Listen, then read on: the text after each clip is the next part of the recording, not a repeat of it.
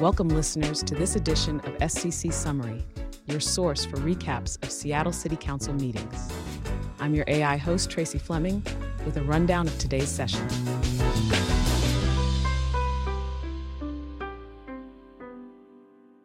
Seattle City Council discusses economic development priorities.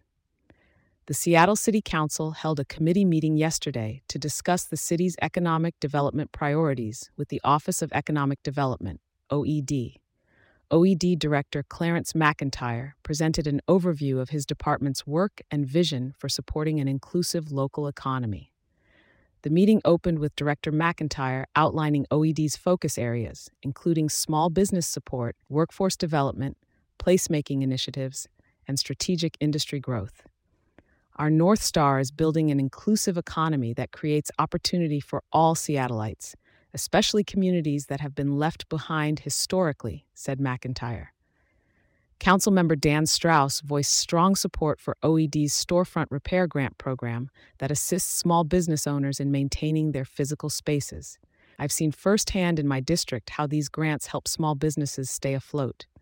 This program needs to continue, Strauss said. Looking ahead, McIntyre highlighted OED's goals for 2023, including strengthening internal culture, demonstrating accountability and impact for investments, and driving an inclusive downtown recovery.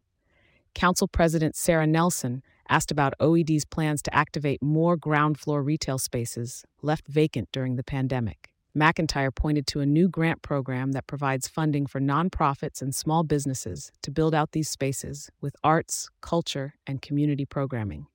Transitioning to OED's strategic pillars, McIntyre discussed the office's focus on building community wealth, especially for Black, Indigenous, and people of color, BIPOC. OED aims to increase access to capital and affordable commercial space to foster wealth creation. We know that many small businesses struggled during COVID-19.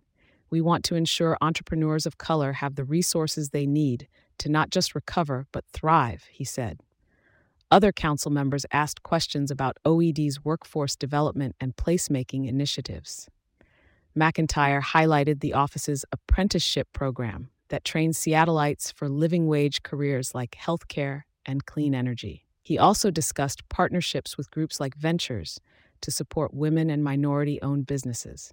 On placemaking, McIntyre pointed to programs like Only in Seattle that provide grants for neighborhood business districts to organize events and attract foot traffic. Councilmember Joy Hollingsworth expressed enthusiasm for continuing to collaborate with OED on public space activation projects in her district.